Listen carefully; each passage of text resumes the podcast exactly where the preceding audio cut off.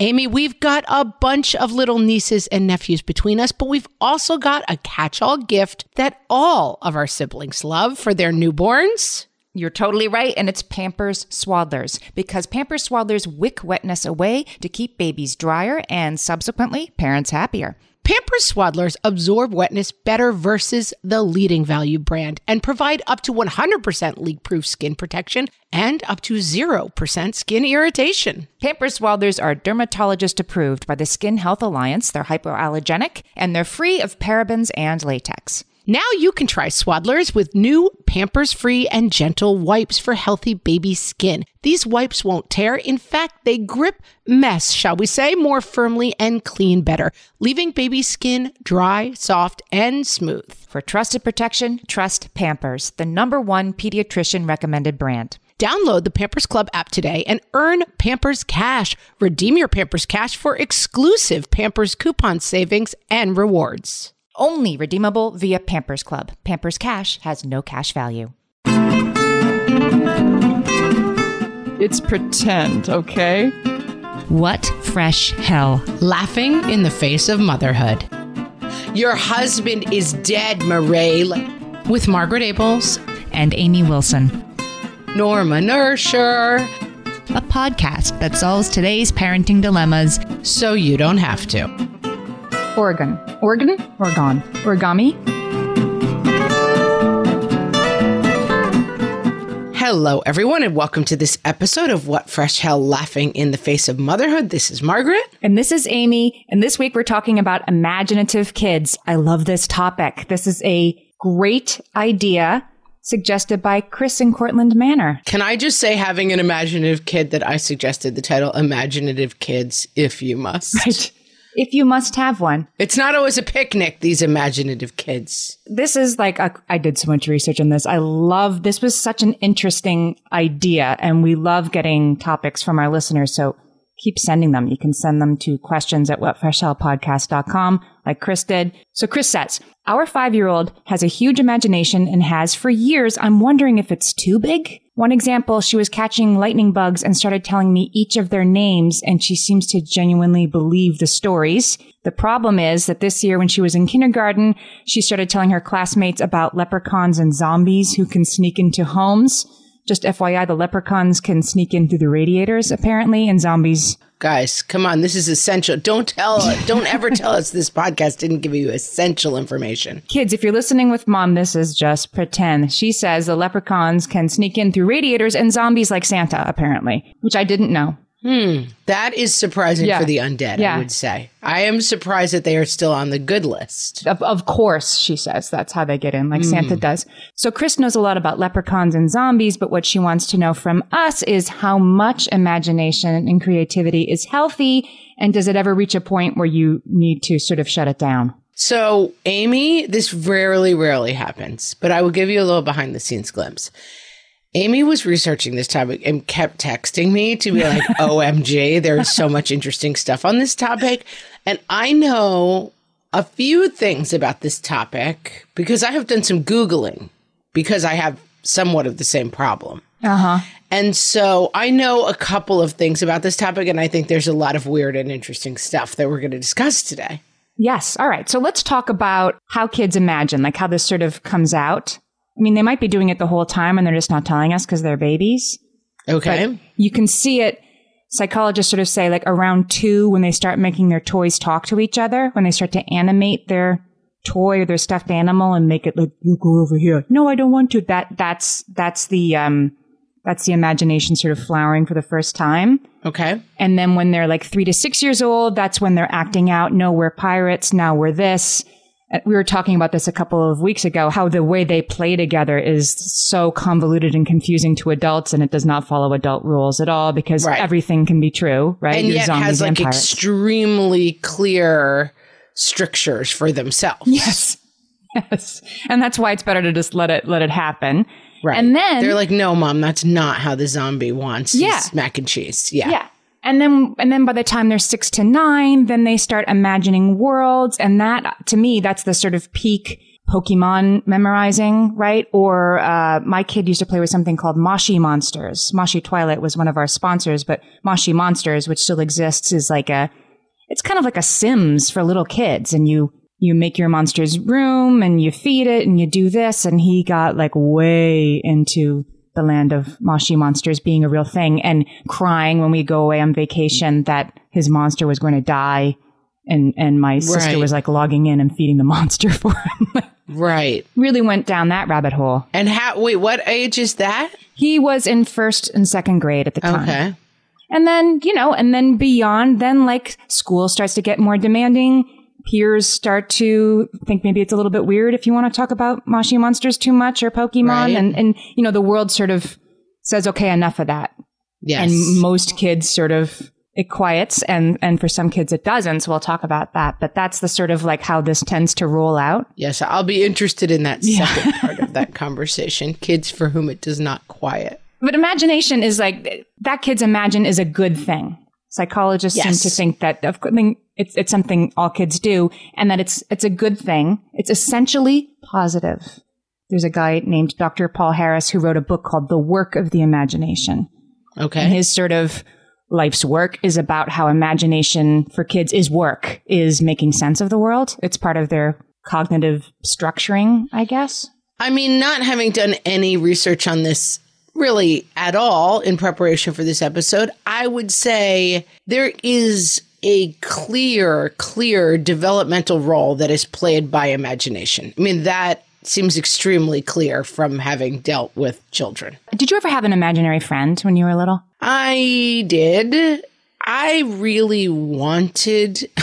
I feel like I was always like a comically oriented person in that I feel like I had an imaginary imaginary friend. Like I thought imaginary friends seemed really cool. Yeah. And so I invented one and I talked a lot about her, but I did not actually, she did not really spring from my imagination. Yeah, you suppose. I was like an observer of the idea of an imaginary friend, and therefore, in order to be on stage, I talked a lot about my imaginary friend. You will probably not be surprised to hear I had two imaginary friends.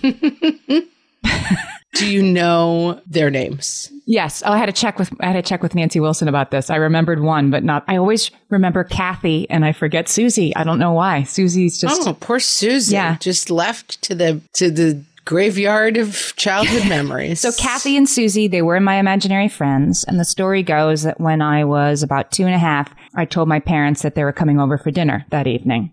And Okay. and they were like, okay. And they were, you know, loving and indulgent parents. So you're how old? two and a half. Oh wow. And my dad was like, okay, I guess we better go get them. And I was like, okay, let's go. So he, you know, he puts me in the car and we're driving around uh, our town in New Jersey at the time. And he said, I was like, make a left. I think it's up there. Okay, go over there. And he let me sort of say which way to go for about, you know, 20 minutes and we drove around our neighborhood. And then finally I was like, oh, wait a minute. I think they're getting a ride to our house. And we went back to the house and they were there for dinner. Um, okay. First of all, hats off to Jim Wilson. Like, what a move! They went with like, it. wow, he really indulged Yeah, this. mhm. Um, I enjoy that. And then they were already there. Yeah. And did you talk to them during dinner and stuff? I, you know, we really, I really should have gotten Nancy on the phone for this one. Um, I don't think I talked to them. I just was more like they're here now, like just, just FYI, they're with us, and they were, they were my companions. I have a story of this. Again, I was I don't think I really was an imaginative kid and now I'm a writer and I come up with stuff and but but it it's interesting. I don't think of myself as a super imaginative person like I'm not a daydreamer. Like that's not my thing. But at some point I was talking to my mom, who I'm sure was in her 70s at the time, and I was asking her for her computer password and I was like helping her, you know, of course, like figure out something on the computer as one does. And I said, Well, what's your computer password? And she's like, It's Norma Nurture. And I was like, I don't understand that word you're saying. She's like, Norma Nurture. I was like, What? what? Norma Nurture. And she's like, I'm like, What does that even mean? She's like, Oh, it's my imaginary friend's name from when she was two years old. Norma Nurture. Norma Nurture was her librarian friend. And that was my mom's imaginary friend from the 1930s, Norma Nurture. Wow. And she just announced her name in her 70s as if like Oh, it's Norma, Norma Nersher. And like your world was like, my mother was a child with an imaginary friend. Did you like, did you telescope out? And that just this person was still so alive to her that she said her name as if like it was a completely normal thing to say out loud. It was stinking adorable. Do your kids read the Charlie and Lola books or watch the television show? Lola has an Never imaginary heard of friend. it. It's a it's a British TV show, adorable, very very um We only support American Okay, TV sorry. shows in this house, Amy. Shop American. Shop American. I love Charlie and Lola, and she's you know it's like big sister, little sister, and she's super imaginative Lola, and she has an imaginary friend named Soren Lorensen. So I think it's there must be some rhyming thing. Norma Nersha, Sorma Lawrenson. Soren Lorensen, and he's the way that that the cartoonist draws Soren. He's invisible, like he's he, it looks like Wonder Woman's invisible plane. Like you can see him, but he he looks like he's transparent. Oh, that's awesome. And he always does. Like she didn't want to unwrap Charlie's birthday present before he even got to open it. But see, but see, Soren Lorensen did it. Really, it's it's all that kind of stuff. Oh, well, there, speaking of books, our favorite books this year are called Dory Fantasmagory. Do you know those books? Uh, I've heard of them. Yeah. I mean, they are genuinely LOL. Like, I can't think of another book that I have read with my daughter where we're just dying laughing the whole time. And she has two, she's like the annoying younger sister to two older, to a brother and a sister.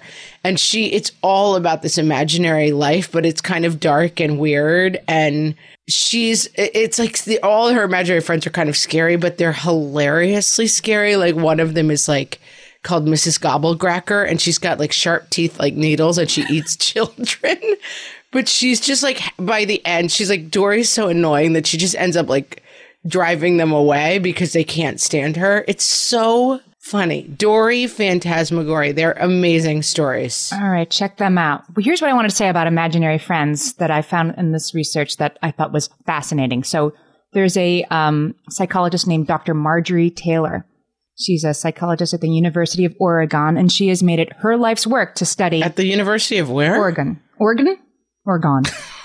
Origami? Oregon. I would say Oregon. Oregon. She has been studying kids and their imaginary companions. That's her thing. Like she studied specifically this for There's, decades. as my grandma Conroy used to say, there's a lid for every pot. There's a study for every professor. Studying imaginary friends. What a world. Uh, this is a rabbit hole I could go down. So anyway, she says that about 65% of kids under seven report having had one. And this is if you include, you know, my stuffed animal's name is Barry and he would like more juice. She said if it's literally like this invisible person standing next to me is here and it's Mrs. Gobbledygook, that's about 35% of kids. Okay. And people always go to her, concerned parents saying like, I think this is a little too real. I think I worry about this. Right. They're way down the rabbit hole here. Yeah, and she is quite certain that even kids who spend a great deal of time investing in playing with these imaginary friends, talking about them, driving around the neighborhood to get them for dinner, even even the kids who are She doesn't say that's a bridge too far. No, Drive around the neighborhood. She's like still fine. she would say that even that two and a half year old me knew that they're not real. And the reason she knows, this is the part that I love, is that because she, she interviews these little children and she asks them all these questions about their imaginary friends for her research, or her researchers do as well. And something about the adult with the clipboard, always sooner or later, the kid will self disclose. Like the, the adult's asking them a lot of questions about Soren Lorensen and writing down all the answers. And invariably, this child will say, you know, this isn't real, right? You know, I just made him up. Like they, they sort of get a little weirded out that the adult is taking it. Yeah. They're weirded out. They're the, they're like you're taking this a little too seriously. You have a clipboard out, right? You're writing down everything I'm saying. I, Like, dude, relax. I'm I'm just spitballing here. Yes. I love exact. I love this notion that the three year old's like, uh, it's pretend, okay? You you seem a little too invested in this Yeah. lady from University of Oregon. yeah, and and that is, I'm kind of giving the ending away here, I guess. But I I looked into because Chris was asking, and I was interested. Like, is there a downside to Im- imaginations and over imaginations? And the truth is that psychologists used to think, yes, used to think like, okay, that's enough of this. Grow up now. You're a big Right. girl now. And now they say, absolutely not. There's no downside to this because even the kids who are down the rabbit hole of this is my land understand. They understand in some sense that it's not real. That's Yeah. interesting. I mean, I think there is a, a an understandable reason why we think it's a downside because it seems kind of isolating. It seems like you're in your own world. Yeah. And we kind of want you to be in the world of the people Yeah. and the small children that are around Yeah. you. And sometimes the imagination is shared. Like my little kid is somebody who's very, I mean, she's got the whole playground organized around searching for fairy dust. This is her obsession right now is finding the magic wishing stone that the fairies have. Did she make that up? The magic wish? Did she read about that in a book or is that a Oh no, I think she's with? made it up. Wow. But there's a tree at their school. They have like a kind of a blacktop playground, but there's one tree, and that's where the fairies live. And she's got like 19 other children invested in how they are going to trap the fairy out of the tree to get the magic wishing stone. And then every day, whenever we talk about problems, she's kind of like, well, yeah, I mean, but when we get the magic wishing stone, we get her her brother's very insistent we get a dog, and if you've listened to this podcast, you know how that's going to go for him not getting a dog. And she's like, it's fine. We're going to get the magic wishing stone, and we can have a dog on the cloud that we ride around on. Is the stone in the tree? The fairy's going to give it to her when she captures the fairy. The fairy's in the tree. process. The fairy knows where the magic wishing stone is located at some remote location. Or, or just carries it around all the time. That part's not not exactly. We don't know. oddly having spoken about this to her for at least 46 hours i'm still not 100% clear on the details i, I zone out a bit and you shouldn't and she's not concerned, so why should you be, you know, don't don't nail it down, mom. It's imagination. i have another slight downside of imagination and i want to talk about it right after this Margaret, I've got a go to baby shower gift that I give whenever there's another newborn in my life. Can you guess what it is? amy three guesses first two don't count it's pampers swaddlers Exactly. Pampers Swaddlers keep baby's skin dry, happy, and healthy. Pampers Swaddlers absorb wetness better than the leading value brand and provide up to 100% leak proof skin protection and up to 0% skin irritation. Pampers Swaddlers are dermatologist approved by the Skin Health Alliance, hypoallergenic, and free of parabens and latex. Try Swaddlers with new Pampers Free and Gentle wipes for healthy baby skin. These wipes are five times stronger, gripping mess more firmly, shall we say, and making diaper changes a breeze. For trusted protection, trust Pampers, the number one pediatrician recommended brand. Download the Pampers Club app today and earn Pampers Cash. Then redeem your Pampers Cash for exclusive Pampers coupon savings and rewards. Only redeemable via Pampers Club. Pampers Cash has no cash value. Margaret, I've been at the research again, looking into metabolic health and more importantly, metabolic flexibility, which turns out is the key to improved energy levels, better sleep, better fitness, all the things. And I found out about all this because we got a chance to try Lumen, the first handheld device that helps you manage your metabolic health. Lumen works when you breathe into it. If you do that first thing in the morning or after a workout, Lumen measures your metabolism by measuring the amount of carbon dioxide in your breath. It's science, people. That lets you see exactly what's going on in your body in real time. Then you use Lumen's app to get tailored guidance to improve your sleep, your nutrition, even stress management. If you're interested in figuring out the effects of different sorts of foods on your body, Lumen is a really cool way to see what's actually happening as your body burns fuel sources. If you want to take the next step in improving your health, go to lumen.me and use fresh to get $100 off your lumen. That is L U M E N dot M E, lumen dot me, and use the code FRESH at checkout for $100 off. Thank you, Lumen, for sponsoring this episode. Okay, so you have told us that all the doctors at the University of your imaginary state of Oregon do not feel concerned about imagination. No, it's a good thing. But you're here to say, except when. Well, I think it can be problematic in the early years of elementary school that it gets in the way of learning for some kids I actually know. Mm-hmm.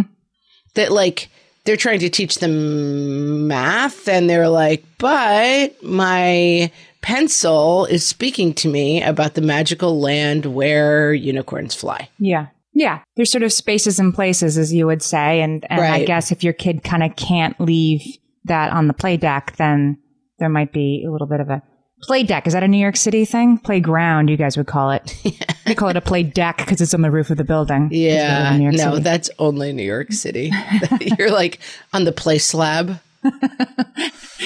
the joy slab. The no. black top, the cracked black top my children play on. Uh, No, no, that your your kids are like we have no imagination because we only have a play slab.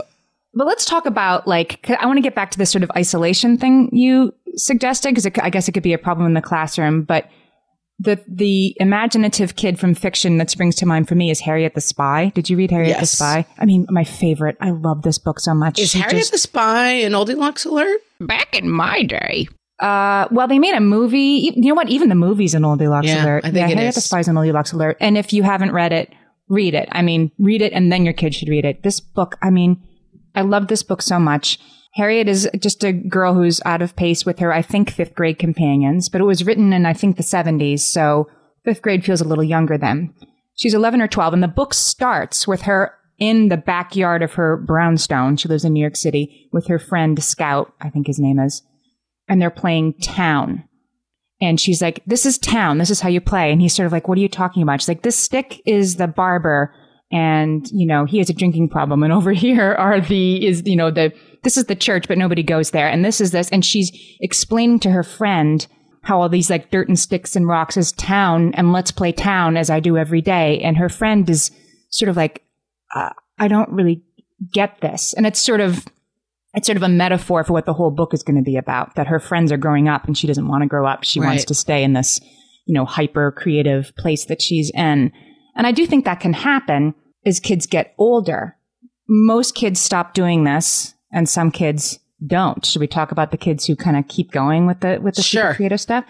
So Joshua Krisch wrote an article for Fatherly about why some kids are really, really imaginative. I'll put it up on our show page at whatfreshhellpodcast.com and you can also swipe or tap and whatever you're using to listen and we'll put up all the links to what we're talking about. Anyway, he says that researchers say that only about 10% of kids go into complex world building activities. They call it world play. Mm. And this this is Harriet the Spy playing town. Michelle Root-Bernstein. So she does a deep dive on kids who are kind of, you know, older and still still doing this after all this time. I mean, I'm just still having the perspective that, like, wow, there's a lot of people out there studying this. I'm impressed. Studying imagination. Yeah, exactly. So she says world play is the repeated evocation of a fully realized imaginary place, usually inhabited by imaginary beings. That's um my daughter with the fairies Yeah. and the magic wishing Yeah. stone. And the difference between role play and make believe, this is what Krisch explains in this fatherly article, is scale. Like make believe would be like if you just played town for a day, and world play is when this is what you want to play every day. That's the fairy tree. Yeah, the fairy tree. And kids, as they get a little older, the kids who are really into world play will start with maps and languages Mm. and you know sort of backstories for the characters um my one of my kids our dog's name is marshmallow and he drew this map. Oh, Amy, how dare you? We all know Marshy. everybody knows that. And he wrote he he made a map like a world map of marshmallow landia and everything was like you know islands and this it was all named after her. Mm. And he drew a whole like geographic landscape that he still has up on his bulletin board. And that was i mean he he's very creative so that's where he went one day. I'm glad we're not talking about marshmallow landia all the time Right. but but some kids do do this so so so but does this roll into like Dungeons and Dragons and that kind of stuff? I think it does, or Sims, or part of the idea that I think we need to sort of explore is this idea that like you're, you're imaginative when you're a kid and then it needs to stop at some point, right? Like there are some people who are, they're really into these imagination things as grown-ups. And we also, I mean, we use our imaginations all the time. Like we see a rainbow in the sky and we're like, oh, rainbow. And we, we imbue it with meaning that it doesn't really have, right? We're, we're, we still engage in these sometimes superstitions, sometimes religions, fanciful. Like we we still do things that way. Right. And I, I think it's easy to demonize the side of the equation that is like the person trying to stop imaginativeness. But I sometimes find myself on that side of it, which is like, we don't want to talk about your magic wishing stone and the cloud that it's going to take us to 24 hours a day. It's it's not interesting to everybody else. So like yes, you can have imagination, but as part of this family, you cannot dominate the conversation with this. My other kid obsessed with Marvel movies and his brother and he I have had to pass a rule at the dining room table that like we are not going to talk about Marvel movies and what happened in them and the Marvel universe every night at the dinner table because it is not interesting to the rest of us. Like, Yeah. we don't really want you to get lost in that world. We still want you to participate in our world, you know? I think I think that's I think that's right. The idea that kids have to learn that it's there are places for it and places not for it, and that can be painful. Like like Harriet the Spy, she she has a painful journey in that book to realize that the way she wants to do things is not how the world works. Um, right. And I mean, I think it's like when you look at like lore and legend, there's like the Narcissus in the water and um, the the mirror in Harry Potter that you get lost looking into. Like we do have this idea that like you don't want to go down literal Alice in Wonderland. Like you don't actually want to spend your life down a rabbit hole. You know? Except that J.K. Rowling, if you want to be a, a hyper hyper creative adult, uh, I, I guess I'm I'm coming at it the wrong way. You can't make your kid into somebody who will be a hyper creative adult by like making them do this. You either have this Right. sort of you part have it of or you you or don't. you don't. Absolutely. But the kids who do have this grow up to be hyper creative. Like there are, you know, many examples. The Bronte sisters, I guess, used to sit around and pretend that there was a town or Oliver Sacks or Jack Kerouac. There are a lot of examples of these people being sort of living in their mind and creating these worlds. And then they grew up to be hyper creative. I got a study for you. All right, study me because I feel like we're we're a little we're at a, a lost crossroads here. So in 2006, this is a study that Michelle Root-Bernstein did. She's the one who specifically researches the creation of imaginary worlds. So she studied MacArthur Fellows versus typical undergraduates. MacArthur Fellows is like people who get awards for being super creative. Yeah, they get the MacArthur Genius Grant. I should have looked up exactly what this is, but they give out maybe Just 2000 picture like. Lin-Manuel Miranda got one. Lin-Manuel right? Miranda Like, got a um, famous writers get MacArthur them. Grant. It's But for so- people who are super creative. It's for people who are super creative, but not necessarily in the arts. I mean, some are in the arts and Mm-hmm. some are like entomologists in the Amazonian rainforest. You Right. can be a scientist. You could be Elon Musk. I don't know. Like you're, you've, you're super creative in some way. Okay. And MacArthur Fellowship recipients were like 25 times more likely to have been like this as a kid than Hmm. the typical undergraduate at this at this college to have said, "Oh yeah, I totally did this world play. I made maps for my fairy world." Um, so, Right. like I said, it That's- isn't you can't you can't um, make it happen, but there right. are good things. Right. That so it's an indicator, but it's not a cause. Like you, you're it, that that study does not say talk to your kids more about their fairy world. Right. And they also said, and she's careful to say that world play does not invariably lead to your kid being a genius as an adult. Right. but it does indicate a flowering of their imagination that we don't have to worry about pushing back against, except to the extent that it's all they want to talk about. I think in, in that discomfort of like your friends, like, why are you, why are you talking only about the magic wishing stone? Like we've, that was fifth grade. Now we're talking about who likes who. And Well, that is something that I argue vociferously for, which is letting your kid be a little bit nerdier and letting your kid not have a million friends in middle school is fine because I think some of this, and I fight this instinct a little bit myself sometimes, which is like, you know, when my kids are hurt and they're like, people call me weird and like, um, you know, I don't like it. And like someone called me a weirdo because I was talking about uh, whatever my imaginary obsession was at the playground instead of the cool stuff that other kids were talking about. I try to encourage the like, that's okay. It's okay to be weird. I mean, I was a kid who believed in things that perhaps other kids had given up on into very late grades, you know, and it didn't exactly make me a winner in the game of middle school life. Let's just say that.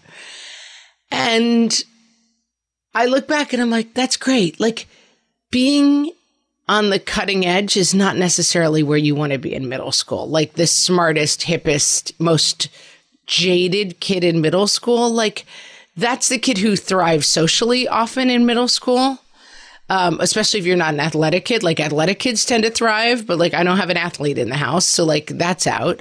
And so letting your kids be a little bit, you know, behind the curve in terms of being hip and popular, giving up their imaginations, I would encourage you to well, you, have them it's do that. interesting. You were just saying that you, you, you, uh, you don't have to be on the cutting edge in middle school. And the truth is you are on the cutting edge in middle school, right? Like Harriet the Spy is a total badass, but, and the rest of her friends are like, quit acting weird, start acting normal. It's like this sort of uh, tamping down of what makes right. But that's your adult perspective, which I always have a problem with. Because when my kid's like crying and being like, everyone thinks I'm weird, I'm like, being weird is the best. But he does not have that perspective. Right. And it's very important for me to remember that he will not have that perspective as a fourth grader when he's like, oh my God, I drew this crazy dragon. And people are like, dragons are lame. We're into something else now. Like, that experience is genuinely difficult for him. And I can't be like, you're actually the coolest kid ever. Like he doesn't see it that way.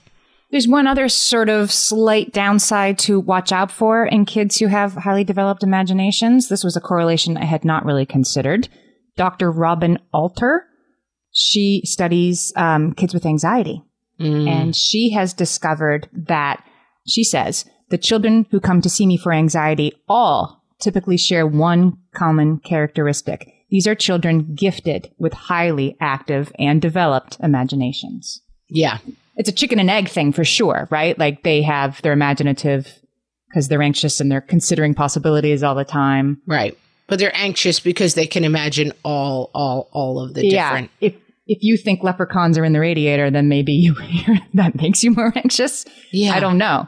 But I had never thought about that connection before and yet it totally makes sense. Well, I think there's a connection too between intelligence and imagination, and there's a connection between intelligence and anxiety because you've you've thought of the possibilities while everyone else is like, do do do, I'm in third grade. What what, what? You're like, guys, guys, listen to me, climate change or whatever. like you you're kind of seeing a bigger picture than some of the other kids, and naturally, your anxiety is is more heightened. All right, I have some. I have another insight on this after the break. Amy, you know me well enough to know that my daily power breakfast is toast with peanut butter on top. Toast with peanut butter. It's also, by the way, one of my favorite power breakfasts. So we agree on that thing. We were recently together and we shared some toast with peanut butter. And I'm going to tell you, we used Hero bread. It adds even more protein and fiber to that combo without adding any more sugar. Hero Bread has remade the carby, empty calorie bread products into versions that include no net carbs, zero gram sugar, and fewer calories, plus more protein and fiber, while still being super fluffy and delicious. I was not sure that that particular combination was going to be possible, but Hero Bread has figured it out. Yeah, this is one I'm glad they let us try. It's like it really tastes good. I've been trying to add more protein to my diet, and I would have thought that a hamburger rolls was not the place to do that, Amy. but all of Hero Bread's products, from rolls to tortillas to croissants, we please, offer protein and fiber, zero to one grams of net carbs, and zero grams of sugar. Start your Hero Bread bundle on their website and get 10% off your order. Go to hero.co and use the code motherhood at checkout. I like this bread, people. It's H E R O dot C O and code motherhood for 10% off your order of Hero Bread. No one told us the truth about parenthood. Why? This is the podcast everyone needed before they had kids because now that those little ones are here, whew, there is a lot to unpack. I'm Rachel Shepardota, and I am your host for the podcast No One Told Us, where we tell the truth about parenting and let you in on all the stuff you really should have known about before having kids. I am the founder of Hey Sleepy Baby, but this podcast is so much more than sleep. We'll be diving into all the topics that you really care about and need to know while you do your best job raising those adorable, tiny humans. Our goal is to just make you feel less alone and less overwhelmed. There are so many things that no one tells us before becoming a parent, and I think that we should really pull back the curtain on becoming a first time or second time mom or dad to share the good, the bad, and the ugly. We'll have a little education, a little fun, and a whole lot of heart that goes into each and every episode. So join me and our amazing guests each week to hear us talk about what no one told us.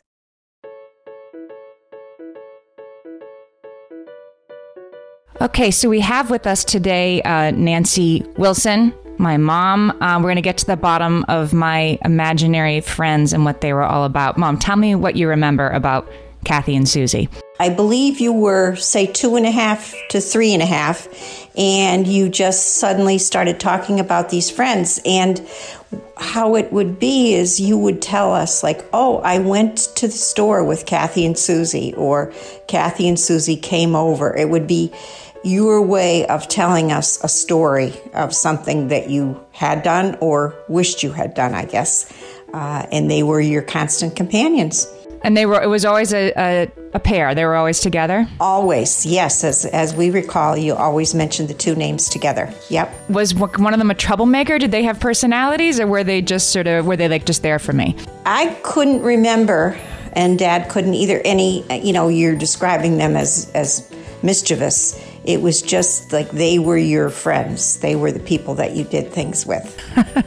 did I have friends, or was it was it Kathy and Susie? You were our oldest child. You were the oldest cousin. Uh, you have many cousins, but you were the first. And even among our friends, you were the first child. And at the time that you started this, we were living in New Jersey. We really weren't around family uh, except on weekends. But anyway, I think that you really kind of invented them just to be your companions. You had a little brother by that point, but he wasn't yet able to really communicate with you. He was not very useful to me. And where did Kathy and Susie, where did the names come from? Where did I pull those out of? You know, we've never been able to figure that out. I don't know whether it was maybe a story that we read to you or something like that, or you were an avid Sesame Street fan, so maybe it was children that you saw on Sesame Street. We've never really been able to figure that out. And I guess because you were so young, you weren't really able to describe them to us. We, we did talk to you about them, but you never really were able to. Uh, give us a good description other than they were your friends. Do you think that I knew that they were imaginary, or do you think that I really, on some level, thought that they were real? You know, that's a good question. Uh, I'm not sure. You may have known they were imaginary, and yet I think to your two to three year old mind, they seemed very real. Yeah, I guess when you're two and three, right? If there's fairies and Santa and everything, like why not, right? There, it's all real. Everything's possible. Exactly. You know, I was trying to kind of figure out how it resolved. When you turned four, we moved, but you also started to preschool. And so then you did have, you know, real children that you could talk about and, and tell us what you were doing with them and all that kind of thing. But you always enjoyed playing with the, the Fisher Price toys. And of course, that was when they were like the little people, just those little teeny things, not very real looking at all. But you know, you had the farm and the school and the house, and you did a very imaginative play with those and kind of directed your brother and some of his little friends, and you would have these scenarios going on and, and all this kind of interaction. And that to me seemed to be kind of how you played out your imaginary friend thing. Uh-huh, to creativity, uh-huh. as far as I was concerned, a very creative spirit. So. Did any of your other children have imaginary friends? You know, Dad and I spoke about that last night because I was trying to recall. We we could not think of it. We could not remember that they did. So I, it, you know, yours. As soon as you asked me the names, they came to me immediately. but I don't remember the others uh, having them. Maybe because there were more around the house. You know? Oh yeah, yeah. There were other kids around. Well, the craziest thing about it all is that the only things that I remember or know today about Kathy and Susie are the things that you tell me. I have no recollection of this at all, and yet they were for a time my dearest friends. Yes. Well, as I say, it was you were quite young because we we just figured, say, you know, you were able to speak well, so you were probably like two and a half. But then by the time you got to three and a half to four, they kind of went off into the sunset, I guess you could say. Farewell, Kathy and Susie. yes, they moved on to some other little girl's life.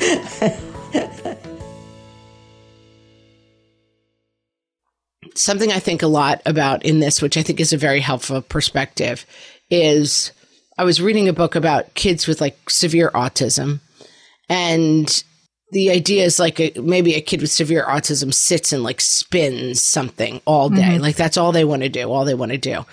And the orientation was always like, we have to stop getting him to spin the thing so that he will come join our world, you know, this exciting world that we have. And so therefore, like take away all the spinning things. And of course, all that resulted in was like an extremely anxious, Agitated, and yeah. agitated Yeah. child. And the metaphor that the person used is like, what if you're sitting in the park reading like uh, Catcher in the Rye, J.D. Salinger, and somebody walks up to you and slaps that book out of your hand and it's like, J.D. Salinger's lame. We're going to go to the movies. And it's like, because you want that person to go to the movies with you. It's like, of course, that's not going to result in a successful interaction.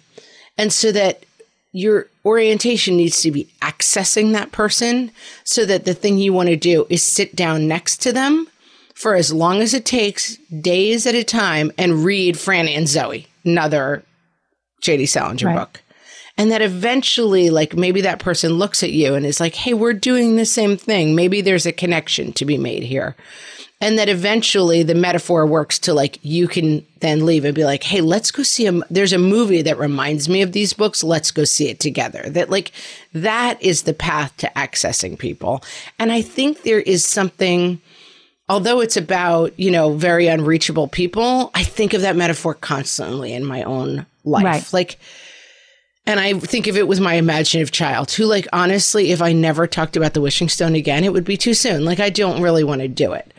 But, and she's a fairly easy to access child, so I don't really need it with her.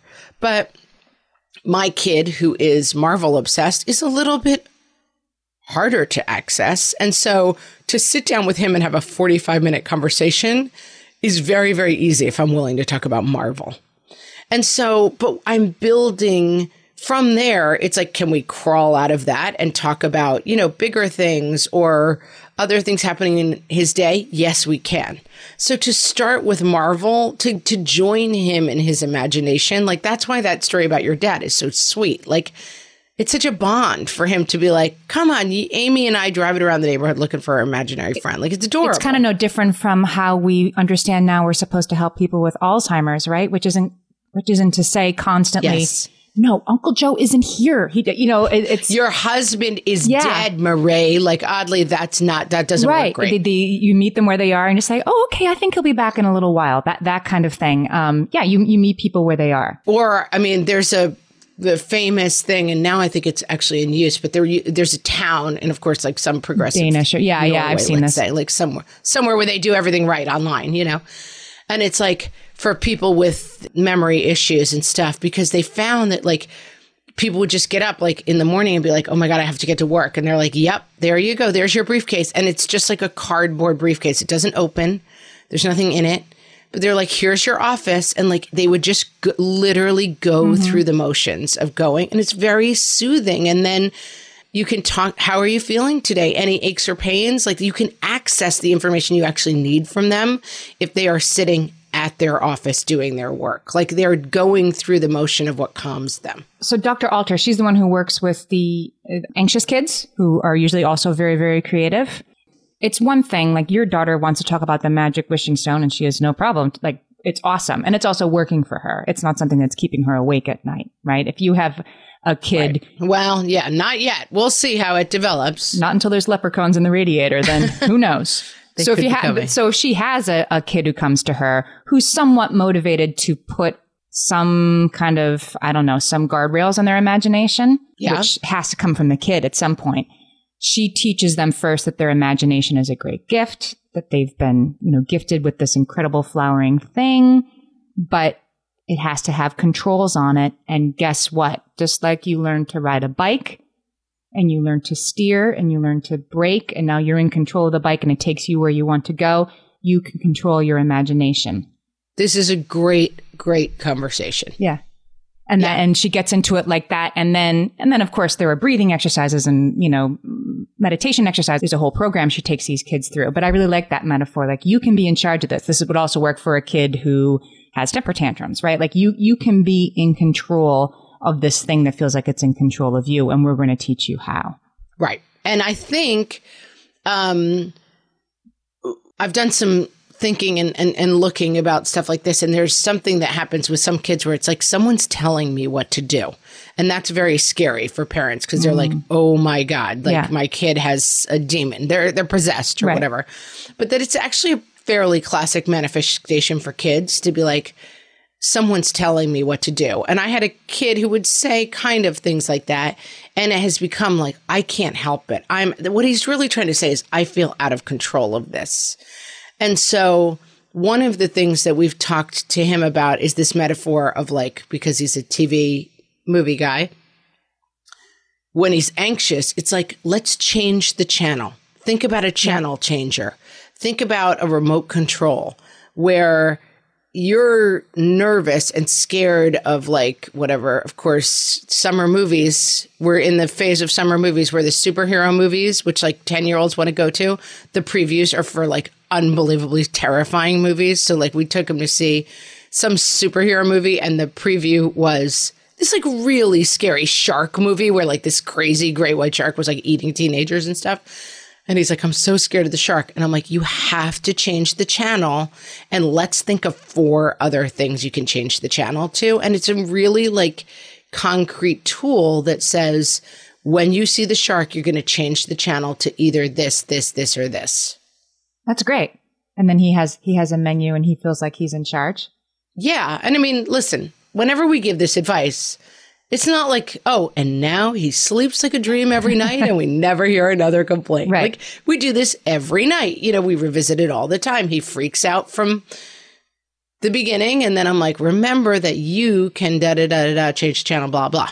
And if it's a kid who's really interested in imaginative worlds, then I guess you can place more of them in his or her path. Yeah. I mean, we've talked a lot about how to put the brakes on this and make it less true. But if it's sort of indubitably a good thing for your kid to be imaginative and creative, then there are also ways that we can help our kids be more imaginative. Can Okay. we talk about them? Sure. Sounds like some of our kids kind of got it and some of them. Need a little boost.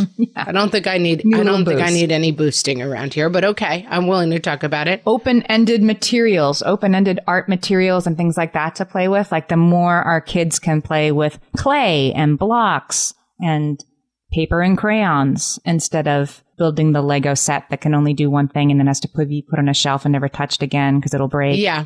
And that's a little personality wise. Like I have a kid who's Lego, he's obsessed with Legos, but he wants to build the thing that that looks like the thing. His his the joy that he gets from it is like box of crazy and I put it together step by step and end up with Hogwarts Castle. Like that's what he likes Yeah. out of it. He's not as gifted at open-ended imaginative play, and so we do some playing like that, but I can definitely see that like that's that's not his mindset. But he does get a lot of time outside. Your kids get tons of time outside. Yeah, they get a lot of unstructured time. But all I'm trying to say with this is like, if you have a kid who does not delight in imaginative play, it is going to be very hard for you to make him that kid. Yeah, right. But leaning into the like, oh, fine, here's a screen every time. Oh, no. like, there's nothing to do is is also the wrong thing to do. There's a professor. Her name is Amber Ankowski, and she says she's a child psychologist, and she says kids need their imaginations most when there is nothing else to do. So that's sort of one of our like top three things. Let kids be bored because if they've never had to use their imaginations, if you're solving every problem for them, then they won't. Well, that is absolutely true. And even people with little kids, like nowadays, every toy is like it's electronic. It beeps, it boops, it it it, it transforms into a spider and tickles them. Like that sounds like a scary toy. kids do much. I guess that I'm sorry. I don't know where that came It's your from. I'm very imaginative. But this is a great tip that is like counterintuitive. Developmentally, toys that your kid brings all of the imagination to are much, much better than toys that are like, it beeps, it Mm-hmm. whirls, it does a dance. Like, let your kids play with things where they have to make stuff themselves. and then better fiction, of course, like reading your kids' books, getting your kids to read. It is the struggle is real, right? I have older kids, and they're supposed to be reading for school this summer.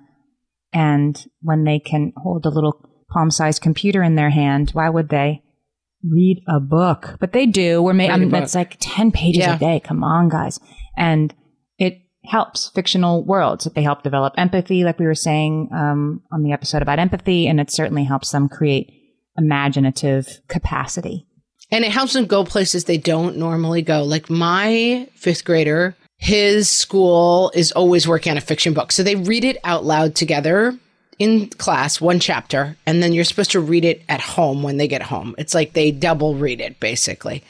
And the books have been kind of intense. Like one was about some Danish people escaping the Holocaust, and one was about a kid who lost her father. And like they're they're kind of heavy. I'm like, whoa, here we go. But it, it, it we talked about this with Evangeline Lilly. It says to your kid, like, I trust you with this information.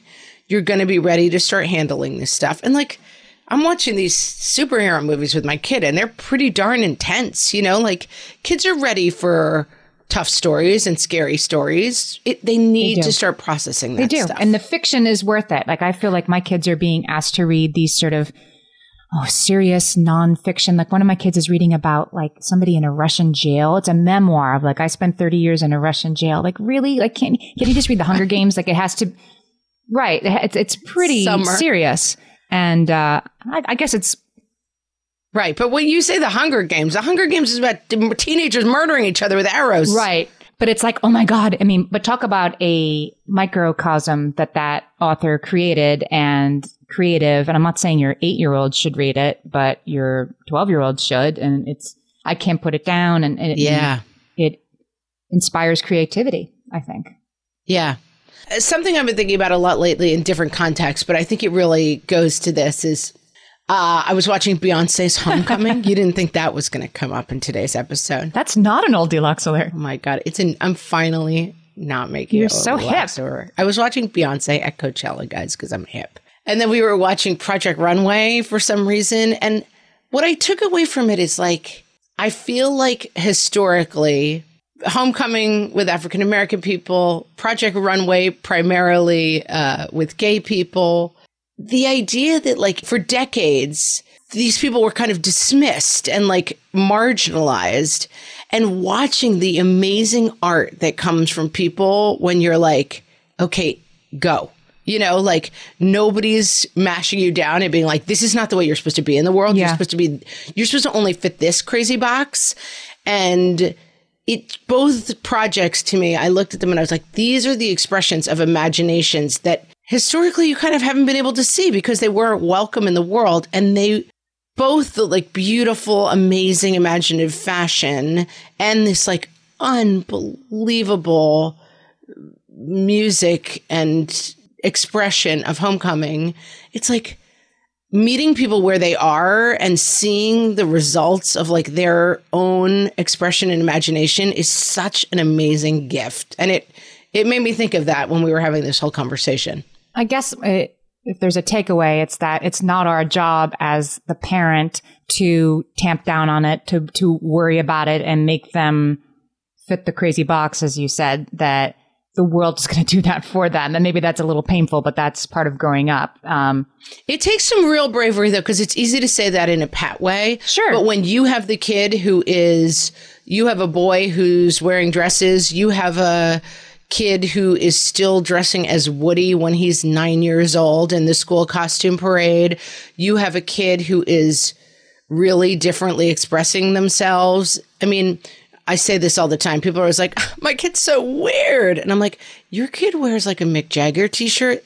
that's you. That's right. not weird. That's imposed upon. That's the kid. cool. Yeah. Let's talk about weird. Like weird is the kid who really is like the girl who wears like the hot dog in the princess parade. Like everyone's looking at the parent and being like, what's wrong with your kid?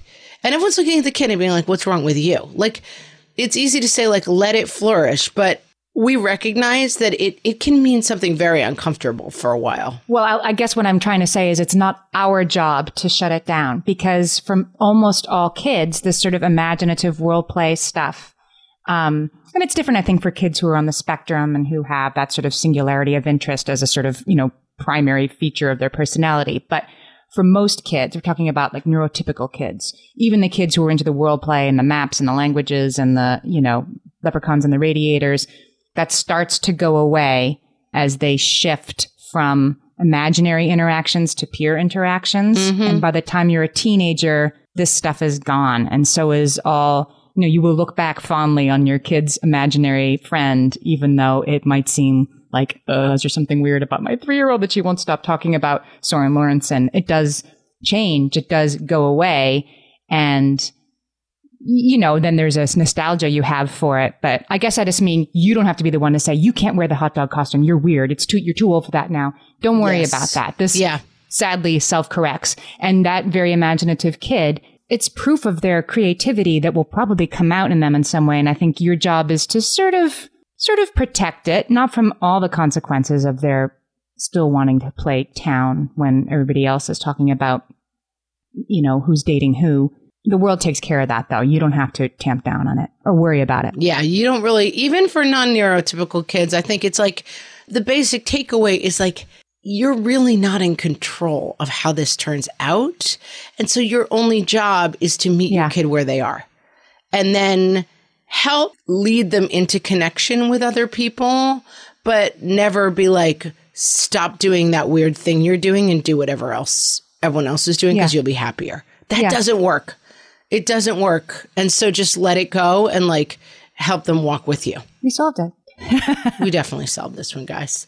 Uh, so we, as always, want to know what is happening. We don't want to know all the details about the magic wishing stone, but we do want to know in general how imagination is playing Yeah. out in your house. And you could tell us on our Facebook page, facebook.com forward slash what fresh hellcast. You could go on Instagram, which is also what Fresh Hellcast, and send us pictures of the imaginary friends. That'd be cool.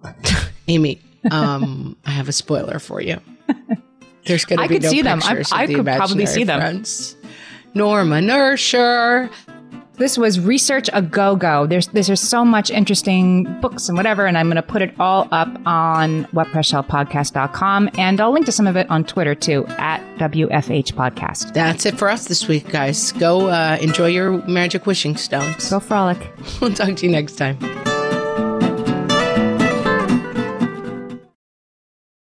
We want to tell you about a daily newsletter for busy moms that we love. It's called The Pickup Line, and it features short recaps of today's big stories, hard news, and lifestyle all in one place. The pickup line is timed to land in your inbox right as you shift into park at school or activity pickup time. This happened to me yesterday. I was uh, in, in the parking lot of my daughter's musical theater camp, and there it was, right when I actually had a few minutes to catch up on the world. It even has playlist suggestions and recipe suggestions. This newsletter is so me. It knows what I want to know before I do. That's amazing. How does it do that? It's very, it's very good. It's spooky that way. Subscribe to the pickup line by texting pickup line to 22828 or by visiting thepickupline.net. When it comes to raising kids, there's so much to consider. Things like what do we feed them? When do we feed them? How do they sleep? What does it look like to raise kind kids? How does their nervous system work? How do I keep myself calm? What are my triggers? There's so much that comes into play, and we are distilling all of that information for you at Voices of Your Village podcast, where we bring experts in the field of early childhood and education and psychology and across the board so that you don't have to comb the internet for information. You get to show up and hang out and have shame free, judgment free conversations and insights into what it looks like to raise kind, empathetic, emotionally intelligent humans. I'm Alyssa Blask Campbell. I have a master's degree in early childhood education. I'm a mom of two, and I am walking this journey right alongside you doing this work. Come hang out with me at Voices of Your Village, and we can dive into real conversations with actionable tips.